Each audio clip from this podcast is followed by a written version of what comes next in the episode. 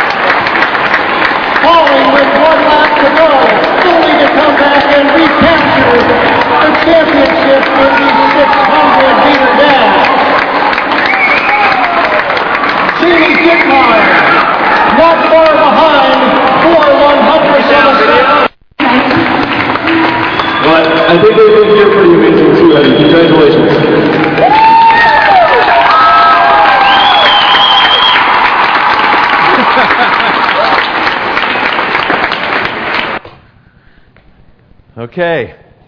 Heather Dorniden from Minnesota. Minnesota.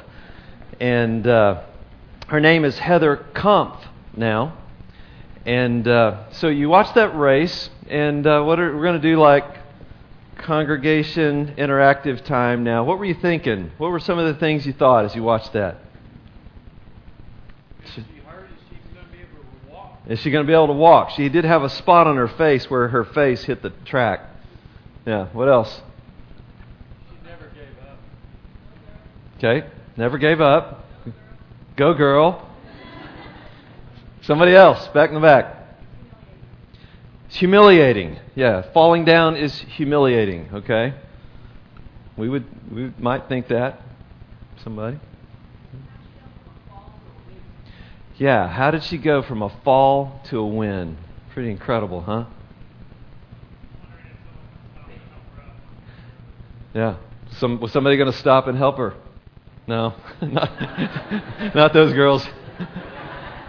By the way, she went, I think that was a, that was a heat, but she went on to win the national championship in the 600. Yeah. Oh yeah. By the way, too, she she loves Jesus, and she's a famous racer now. She's a pro racer, runs for Asics. But my question is, and this is the thing I want to just want everybody to chew on this.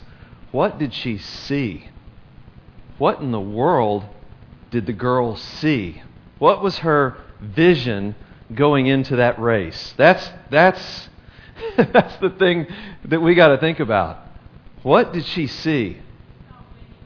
She saw winning. She Never quit. She never quit. Emotional endurance. Okay, so she could have totally flipped and started weeping as she was as her legs were coming up behind her, right? I mean, that's that was one option. Okay? She saw some stuff. She had vision. That's the, that's my point here today because we're going to talk about a lot of different things today, but the vision that we run the race with, and it really is a race. That's a biblical way of looking at our life. You know, Paul says, I've run the race, I've finished the course. You know, there, there really is a race for us, and there's some boundaries for us. You know, the, the track has some boundaries, and there's lots of ways of, of running the race. And so I, I want us to just ponder this a bit uh, today in looking at Psalm 23, verse 6. Psalm 23, verse 6. Um, we're finishing up the psalm. Let me just read through it. The Lord is my shepherd. I shall not be in want. He makes me lie down in green pastures. He leads me beside quiet waters, and He restores my soul. Okay, there's, there's some vision that you need for having a restored, whole, wholeness in our lives. He guides me in paths of righteousness for His name's sake.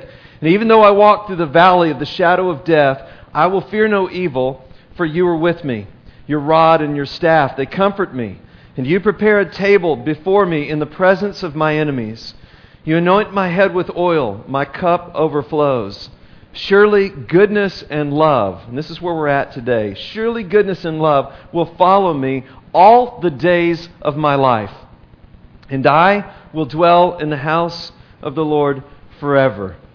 So we're coming to the end of this, this series, Restoring the Soul.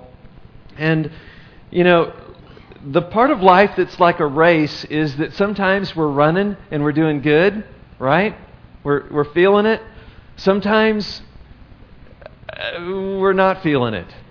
Some mornings we don't feel like it. Some mornings we feel like we've fallen or we've gotten hit by a Mack truck, you know, and we're down on the down on the you know we're down on the track there.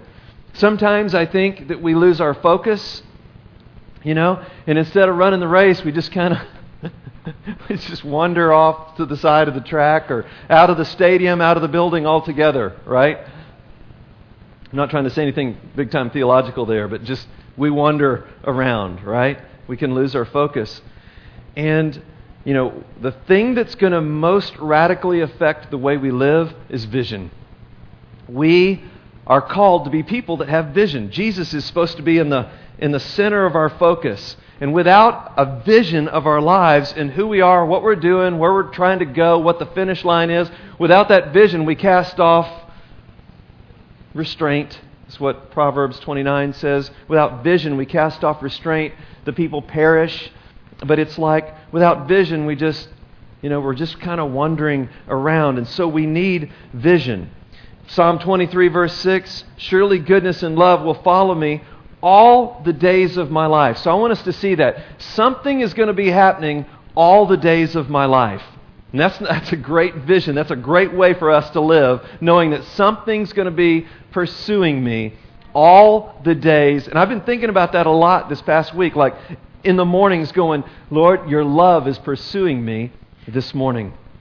Your goodness, your mercy all the days of my life. And, and we're going to be somewhere forever. Forever, right? And my, as my dear friend John Brown from Georgia used to say, Well, Jamie, it means something. He would look at some text that I'd, I'd be going, uh, something like, sell your possessions and give, you know, the poor, you know, some kind of radical, you know, statement. He goes, it means something. And it, this means something here. Surely goodness and love will follow me all the days of my life, and I'll dwell in the house of the Lord forever. And uh, it does. It means, it means something. And so the Lord wants to restore our soul. He wants us to have vision for running this race all the days of our life and finishing in the house of the Lord forever. And a key part of this psalm that as we've been looking at it is seeing that God wants to he wants to bring wholeness to our lives rest. And so we looked at uh, reconnecting. We want to be connected with Jesus. We want to be aligned with His ways. And when we get in His presence, you know, it makes us want to align ourselves with His ways and His will and what He wants for our lives. So reconnect, realign, refill. You know, when we're with Him, He sets the table before us. He fills us up. He anoints our head as a host. We've seen the Lord as the shepherd and the Lord as the host who fills us up. And all four of these ideas, and then today is re envision. But you, can't, you don't just do one of these and kind of move on. You don't move on from vision. You don't move on from connecting with the Lord. You don't move on from being filled up. You know, you need all of those things going on in our lives. It's not just a straight line and we kind of pass that little marker and now we've moved on. It's more like a, an upward helix of growth. And you keep revisiting these things again and again in the journey. That's the way we grow. But vision does help us make right choices about following the Lord and listening to the Lord and saying yes and no to things in life. Without it, we just do whatever, we wander off. So the main thing is this today. The main thing is that we are called to an everyday vision of the goodness of God so that we can live in ongoing wholeness and restoration. Okay, that's what we call restoring the soul. Who wants in on this? I do. Yeah, so let's look first of all at everyday vision. Surely goodness and love will follow me all the days of my life. That's, that's the everyday vision. I've got a vision for something happening in my life every day, and you don't outgrow um, uh, knowing the Lord. Are the lights fully up in here? Are they, is, it, is it just the shining in my face I can't see? They're, they're, y'all can see? Okay. Um, so um, we're talking about running the race, everyday, everyday vision, all the days of my life. And so where do we start out if we're going to try to understand Psalm 23 or any other kind of passage in the Old Testament? Where's the starting point? That's right, Jesus. Jesus is absolutely right. You say, you start reading the Old Testament by looking at Jesus? Are you really serious? Yes, absolutely. In fact, Paul says it's a mystery until you see Jesus Christ. God will be a mystery to you until you see Jesus Christ. He is the light that shines in the darkness. He is the image that reveals what God's really like. He is the glory of God on display. So I can't say that enough. It's just, He is the key that unlocks the Old Testament, unlocks what God's really like, unlocks how to interpret the Bible. We look through the lens of Jesus in order to avoid pitfalls and religious stuff that we say about God that has nothing to do with what God is like in reality. And anybody can do it. You can take a Bible verse and tack something on God that's not like what God really is in the way He's revealed Himself in Jesus Christ. It's crazy. But it can happen. So, the starting point then is Jesus Christ, who, who helps define what our view of God really is. And so I may or may not come up with a view of God. If I'm not looking at Jesus, when I see surely goodness and love will follow me all the days of my life, I may not get to really believe that until I see that God comes and literally lays down his life for me while I'm an enemy in order to deal with me, take me to the grave, Adam to the grave, and be raised up so that my life can be in Him, and then even ascended to the right hand of God. I don't necessarily get that, and I won't necessarily interpret surely goodness and love in that way. It'll be maybe something warm and fuzzy, but it won't be that's the way God is. Does that make sense? So, when we look at Jesus, man, it radically shapes our vision for everyday living. Surely, goodness, love, mercy. It's that. Um, the, the word for love there is hesed. It's the Hebrew word that is, uh, it's where we translate uh, mercy or steadfast love of the Lord or the unfailing love of the Lord. Whenever you see that in the Psalms, the unfailing love of the Lord, that's that word hesed.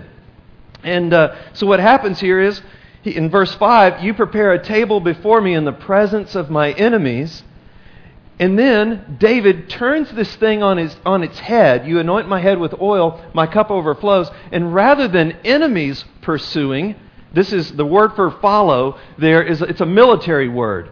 And so instead of enemies pursuing, you've got God pursuing with his love and goodness and his mercy. He's coming, he's coming after us. Like for everybody that's worried about God coming after us, he's coming after you. But He's coming after you with goodness and love and mercy because that's who He is. And, and when we get that, you know, we want His kindness literally does lead to repentance.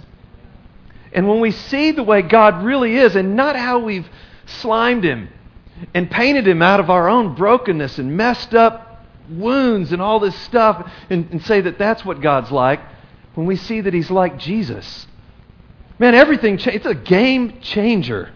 It's a game changer. Surely goodness and love will follow me all the days of my life. Without Jesus, we come up with some crazy ideas about what God is like. Micah and I were talking the other day.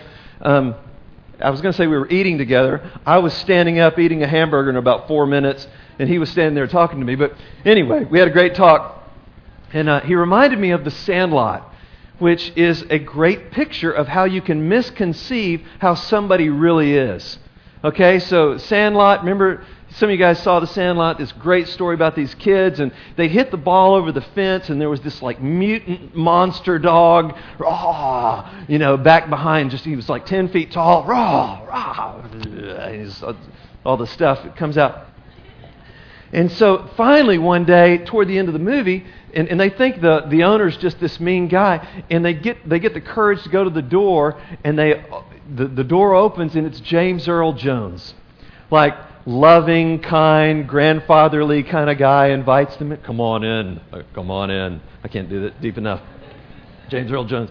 And uh, so they, they get their whole world rearranged about what that guy was like. The dog was nice, you know. And there's some of that that kind of has to happen with us as we look to Jesus about seeing what God is really like. And I mean, the Bible's filled with examples over and over again about people having wrong ideas about God, about His goodness, about His love, about His mercy.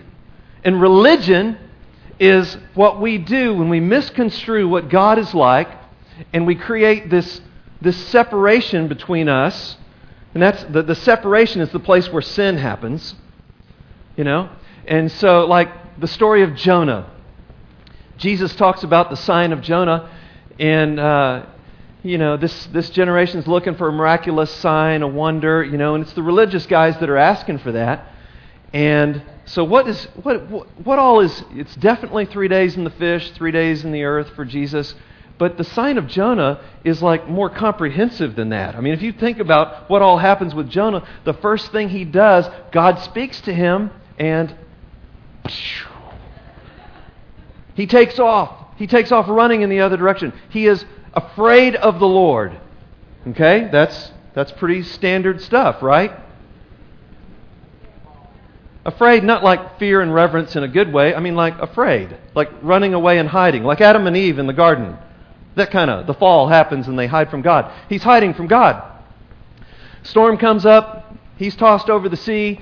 Fish spit out on the beach. I'm, I'm fast forwarding through the thing real quick here and uh, spit out, goes to Nineveh. God says, Preach repentance to them. He goes through and preaches, and he is ticked. I might, just hear me. He is upset when this city of 100,000 people repents and sackcloth and ashes and gives their life to the Lord. He is bothered by that. The, the mercy of God in his mind is too much. God's mercy is too big. It's too much for, for, for Jonah in that time. The way I kind of wrote it down, Yancey and I were talking about this, this when mercy becomes offensive to us. And the phrase I wrote down is that God is so much more merciful than our current level of religion will allow. He's more merciful than what our current level of understanding about Him will allow for. And so when we're thinking about big mercy that's following us every day, think about even more. Because in our own mind, our own system of justice, it's, again, there's lots of examples of this. Um, see, Jesus says one guy is hired out by a, by a vineyard owner or by a farmer to work for one denarius a day at the beginning of the day. Then somebody else is hired, and then other guys are hired at the very end of the day, right before the last hour. And so then at the end of the day, the guy that started at the beginning is thinking, you know, I'm going to get some good money here. You know, because the first guy's given a denarius. And then the guys that come in the middle of the day are given a denarius. And then the guy at the end is given a denarius, but he's ticked. Because that's not right. I should have been given more. That's not that's unjust that he would get as much mercy as I'm getting. These, he's subverting the religious mind. That's what Jesus is doing there. He's subverting the religious mind. Or when the disciples uh, see a guy casting demons out of somebody, and they say, Lord, what should we do? Should we go get him? He's not in our group. He's not in our group. He's not one of us. We need to go, you know, give him the business or whatever they were going to do. I don't call down fire or something. You know, I've been reading the Gospel of John this past week just in a fresh way, just going, Lord, John was trying to say the most important things about the gospel. And I've just been blown away that he keeps saying stuff that's different than the way we say it today. And one of the key parts of his explanation of the gospel is that Jesus is coming and subverting religious thinking. He is subverting religious thinking about separation He's subverting religious thinking about the way the we, we think the way things ought to be. You know, and it was missing mercy. That's one of the big deals. I want more than I want more than your great sacrifice and all the ways you're going to lay your life down. I want your I want mercy. I, I desire mercy. That's what I'm looking for. Because that's the way he is. Okay? So, an everyday vision that's filled with Jesus and His love and His mercy following me, pursuing me, I can run a race.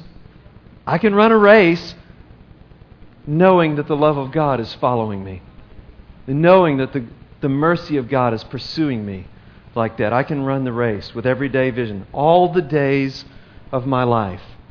So, here's what I want you to do. Here's the uh, homework for today is to wake up tomorrow morning and think about what God's vision is for you in this day. What's He pursuing you with Sunday, today, or Monday, tomorrow, or Tuesday morning?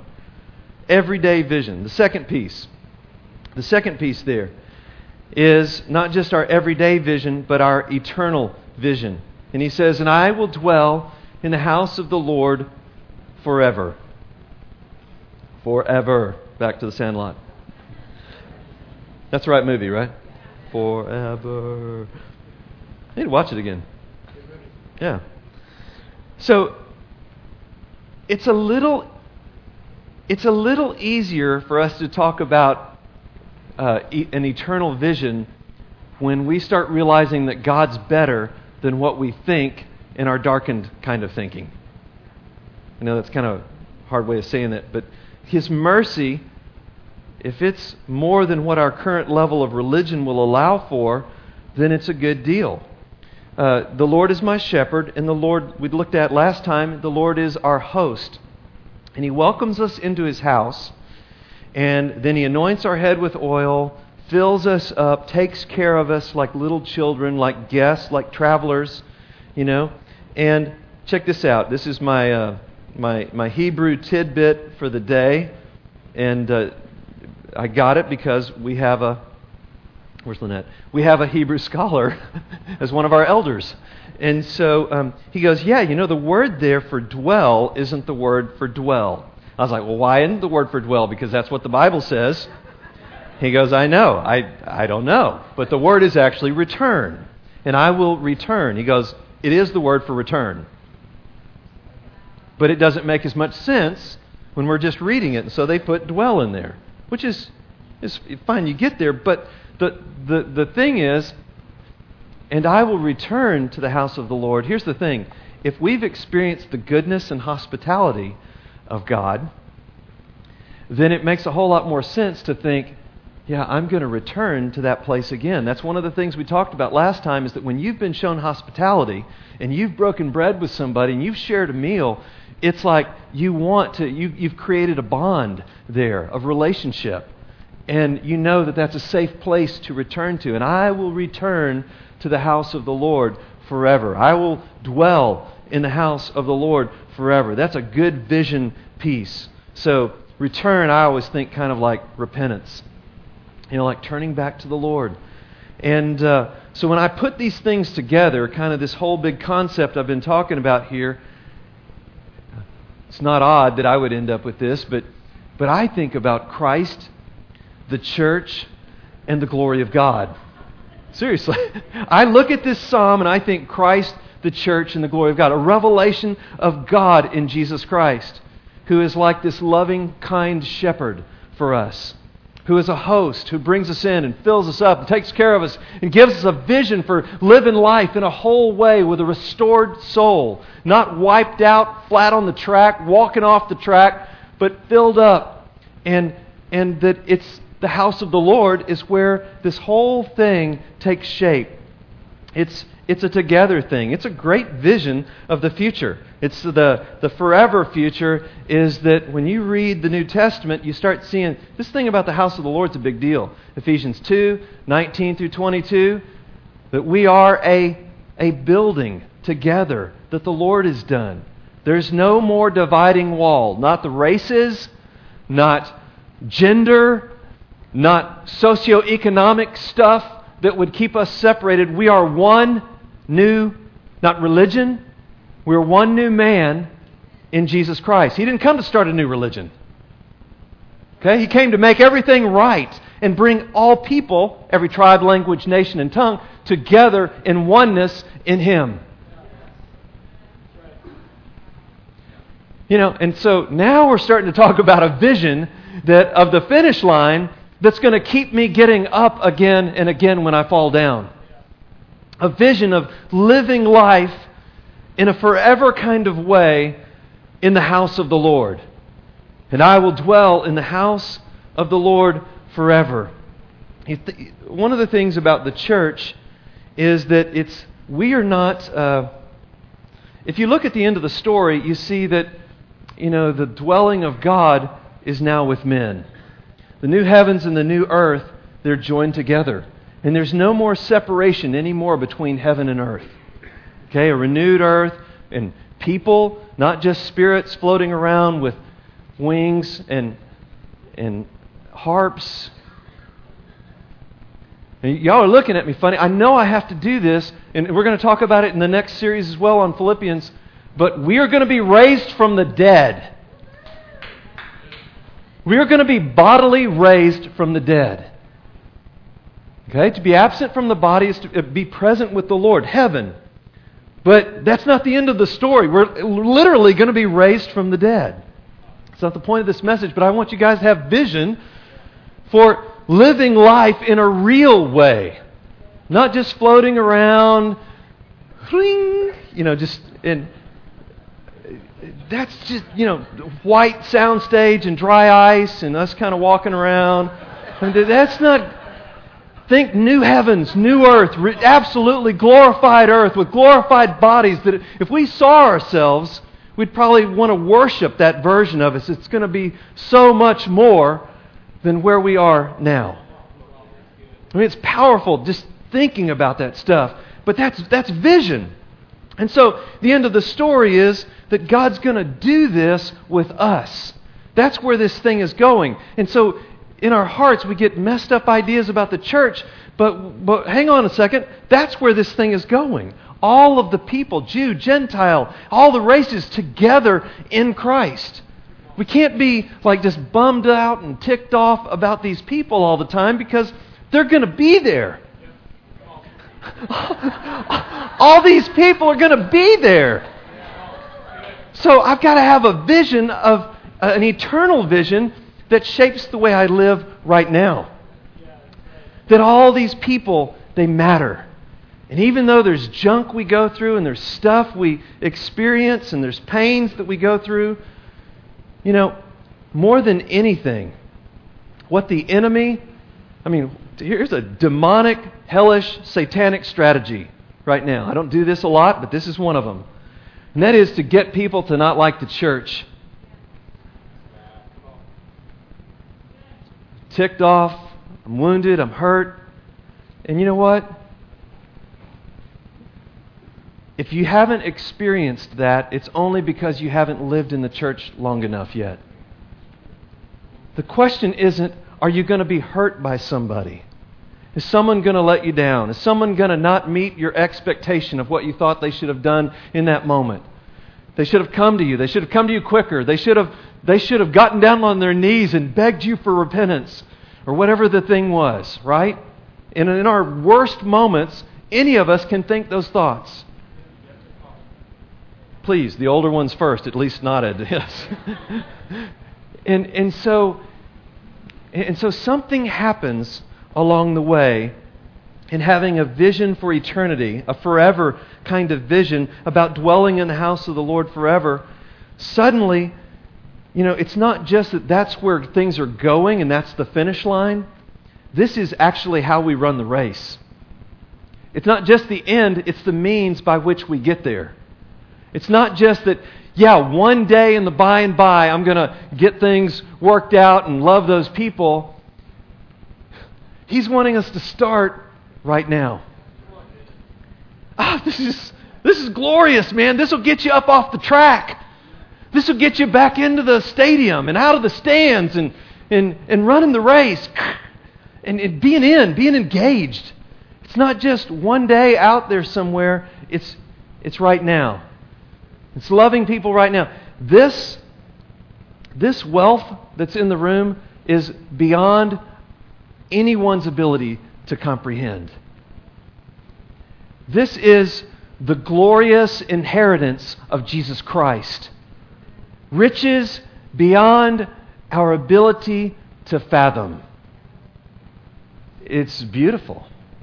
When you start thinking like this, it's beautiful. I mean, you think of the, the coolest sunset you've ever seen, driving up to the Grand Canyon that first time, and I literally stopped in the middle of the road when the trees broke, and I saw it blew my mind. Okay, so that's it's a beauty in creation. Sunset. You know, all the guys taking pictures of the sunset, and they're just they go on the computer drive, and we never look at them again.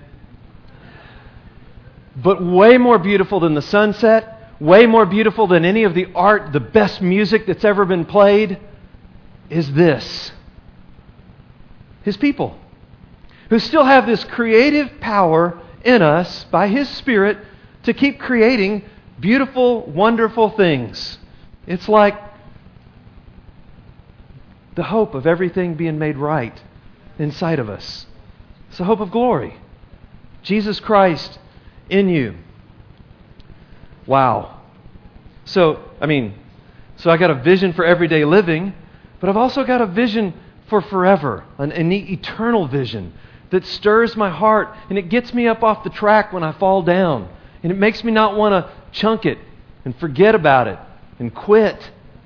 I mean, you know, getting back to Heather, I mean, that was pretty cool. You know, she's running a race, intercollegiate national championship, falls down, legs, I mean, literally come up a couple of feet behind her, face plants. You know, wow. And then gets up and, and runs. So, our next steps how do we do this? How do we live this thing out? And I, I think that for some of us, the, uh, the, the next step might be literally to come into the stadium. Come on into the stadium. Join us. For some, maybe you've been sitting in the stands for a while. And you go, you listen to this and you go, man, I want to be in. I want to I want to get out of the stands and get down there and, and get on the track. And for others, maybe you've been running and you've fallen down. I think one of the best pictures that I've ever that I've ever seen of uh, somebody running and then the Father's love. You, you, the 92 Olympics, and I'm just and as a I'm not going to show another video today, but but Der, uh, Derek Redmond was the guy's name. Derek Redmond. He ran for the UK for for England, and uh, he pulls a hamstring. He's running the 400, I think it was, full speed, just going, making a move up to the front of the pack, and he pulls a hamstring, just pow. You know, and he said he thought he'd been shot. Down on the cour- on the uh, course on the on the track, and then he realizes, and he just shakes his head. Tears start flowing. And he gets up, and the guy's trying to get him to not run, but he's hobbling, you know, hobbling, you know, around the track. And he gets past the curve, and finally, this, this guy starts coming out. Security's trying to stop him. It's his dad. You know, his dad comes out on the track with him and, and puts his arm around him, and at first it kind of freaks him out, you know, and then, then he realizes it's his dad, and he just puts his head on his shoulder and starts crying, and his dad literally helps him across the finish line. Powerful story. You know, and that's, that's what he wants to do with us. You know, if you've fallen down, you're not alone. And sometimes it's going to look like other people. Sometimes it's going to be God meeting you when you're alone. Sometimes it's going to be God speaking to you or ministering to you on a Sunday or in life group or in a discipleship meeting. Just all the different ways that God comes through his people. Remember, the riches that he expresses comes through other people most often. Most often. It'll come through others to us. So, what's your next step? You know, if you're, you're running the race strong, maybe it's just to keep going. And uh, I just, I just want to say that all around this room, we see ourselves in different ways. You know, and it depends on a lot of different factors marriage, finances. Maybe there's sin in our lives or things where we're just we're off track, we're a little out of kilter, not calibrated in this particular season. But I'd want to say that God made he made you to be a powerful runner and to finish the race. And to run this race with vision. He's got you. And He's got your back. And He's going to watch out for you. And you. And you. And He will never leave you, never forsake you. Even when you can't see, He's got you. And somebody needs to hear that word especially as we're talking about a race. Don't kick into performance. It really is a race, but He's got you. And You're not trying to beat everybody else. Right? So, where are you at in the race today? So we wrap this up. Jeremy, come on up. Guys, I just want to I want us to just respond to the Lord. And I want us to respond go ahead and stand up if you would. I want us to respond to the Lord in this way. Lord, what are you saying to me? What's my next step in the journey and, uh, in, in running the race? And so it might be it might be getting out of the stands. It might be, hey, I want to start the race. Or maybe I've been running the race and I'm discouraged. Maybe I've fallen down and I'm wondering if I can even get up. Man, let somebody put their arm around you and be the father right now and just express the father's love and say, it's going to be okay. You're not done. He's not done with you. The race isn't over. He wants you to have vision for this day. Surely goodness and love will follow me all the days. This day, and there's a vision for the future. So, Lord, do it in our hearts in Jesus' mighty name. And Lord, I ask, Lord, where there needs to be that uh, just a yes in our hearts to say, I want to have vision. I want to have that everyday vision. I want to have, I want to run the race. I want to just the reality, even that picture of, of Heather falling down and then getting up and running. I want to have a vision so that I, that's absolutely what I would do. And sometimes I need help. And uh, we want to give you help. Don't leave today without getting someone to pray for you for where you're at in the journey right now. God's not done. You're not finished. You're a powerful runner because of Christ in you the hope of glory. So come, whatever your need is this morning. Father, in Jesus' name, meet us. Meet us. I pray that we would not uh, walk away from an opportunity to take a step forward with you, to get up off the track, to get out of the stands. Lord, to come into the stadium, to start the journey with Jesus, if that's what we need to do, to start the race. Lord, help us. In Jesus' name, amen. You guys, come on.